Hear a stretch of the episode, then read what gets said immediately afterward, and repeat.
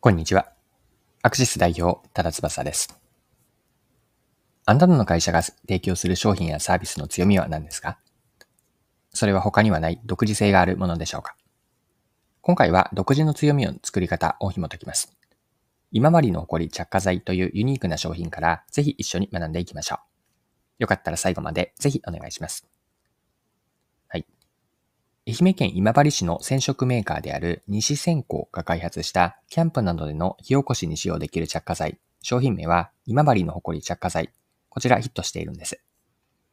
タオルの染色工程で発生する綿ぼこりを使った着火剤で、ファイヤースターター、これは火打ち石ですね。火打ち石からの火起こしが簡単にできます。ライターでの着火に比べて非日常感を味わえることもあって、キャンプ好きの人たちの間でこの今治の誇りは人気を集めています。ユニークな着火剤である今治の誇りの開発の背景について見ていきましょう。こちらについて日経クロストレンドの記事で詳しく載っていたので、記事から抜粋をして読んでいきます。日線香は創業70年の老舗染色会社。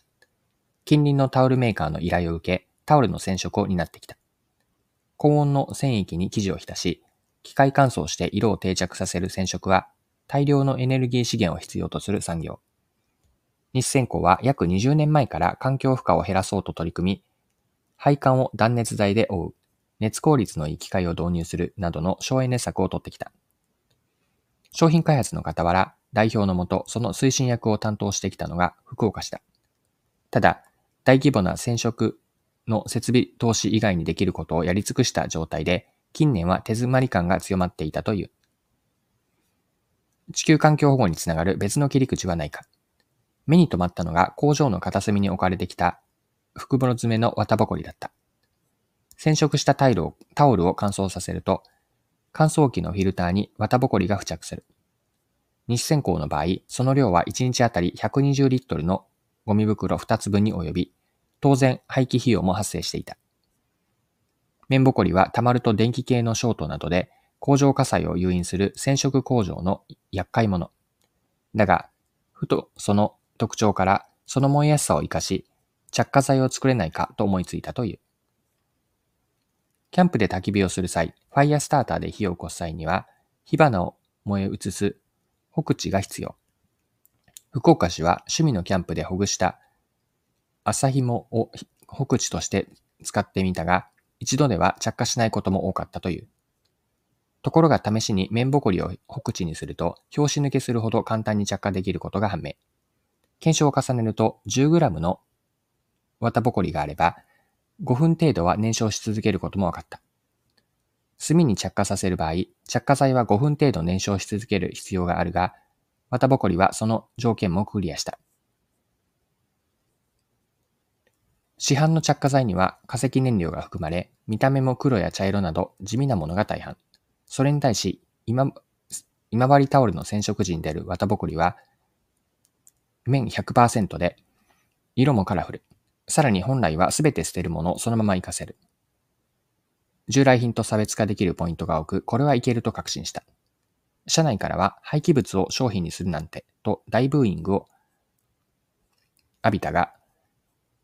綿ぼこりの優位性を考え商品化にこぎつけた。はい。以上が日経クロストレンドの2023年3月13日の記事からの引用です。はい。で、興味深いのは、この機能性だけではなくて、今治の誇りはデザイン面も注力している点にあります。具体的にはどういった状況なのか、記事の別の箇所、読んでご紹介をしていきます。ヒットの要因はいくつもある。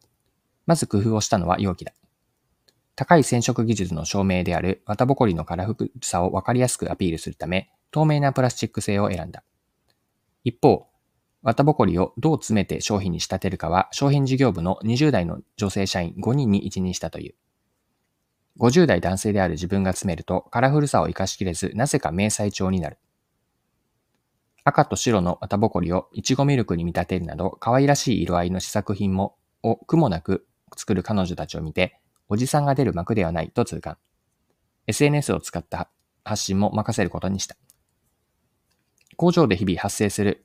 5色程度の綿ぼこりのうち2から3色を女性社員の各自のセンスで取り合わせ、手作業で詰めるため一つとして同じ商品はない。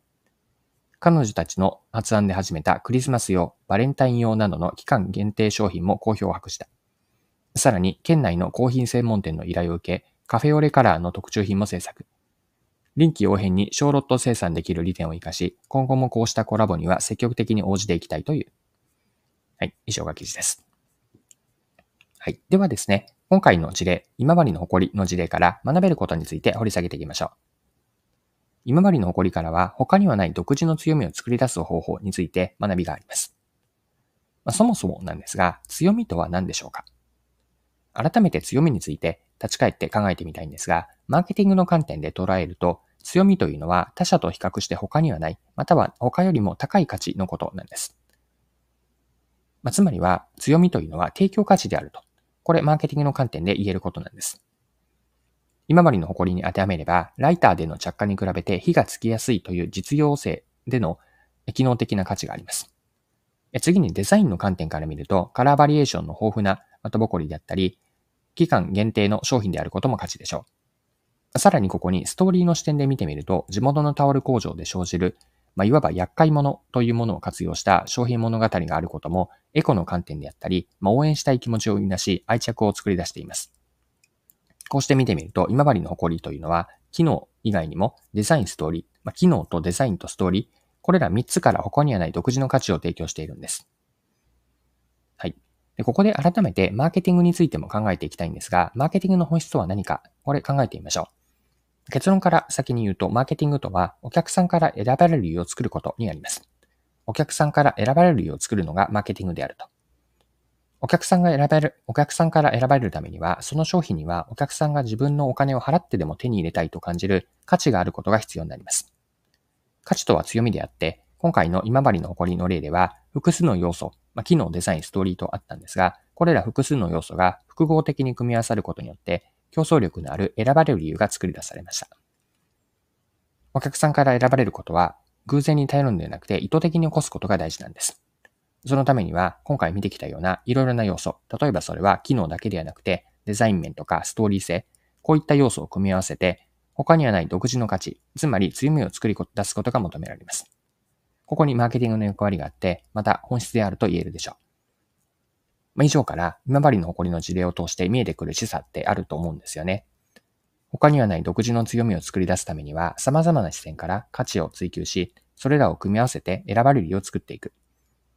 真のマーケティングの力を発揮する方法であって、結果としてお客さんから選ばれる商品やサービスになっていきます。はい。そろそろクロージングです。今回は着火剤の今治の誇りを取り上げて学べることを掘り下げました。最後に学びのポイントを振り返ってまとめておきましょう。強みとは何か？これ、独自の提供価値とマーケティングの観点で言える、言えるのかなと。で価値というのは要素分解をしていくと、今回の例で言えば、機能だけではなくて、デザイン性とかストーリー、これらから成り立っている。こうしたものが組み合わさっていくと、独自の強み、他にはない強みになります。マーケティングの解釈も入れると、マーケティングとはそもそもお客さんから選ばれる理由を作ることにあるので、お客さん自身がお金を払ってでも手に入れたいと感じる価値、つまり強みがあれば商品は選ばれます。独自の強みを作り出すためには様々な視点から価値を追求し、それらを組み合わせて選ばれる理由を作っていく。ここに今回の学びがあります。はい今回もお時間を、貴重なお時間を使っていただき、聞いていただきありがとうございました。それでは今日も素敵な一日にしていきましょう。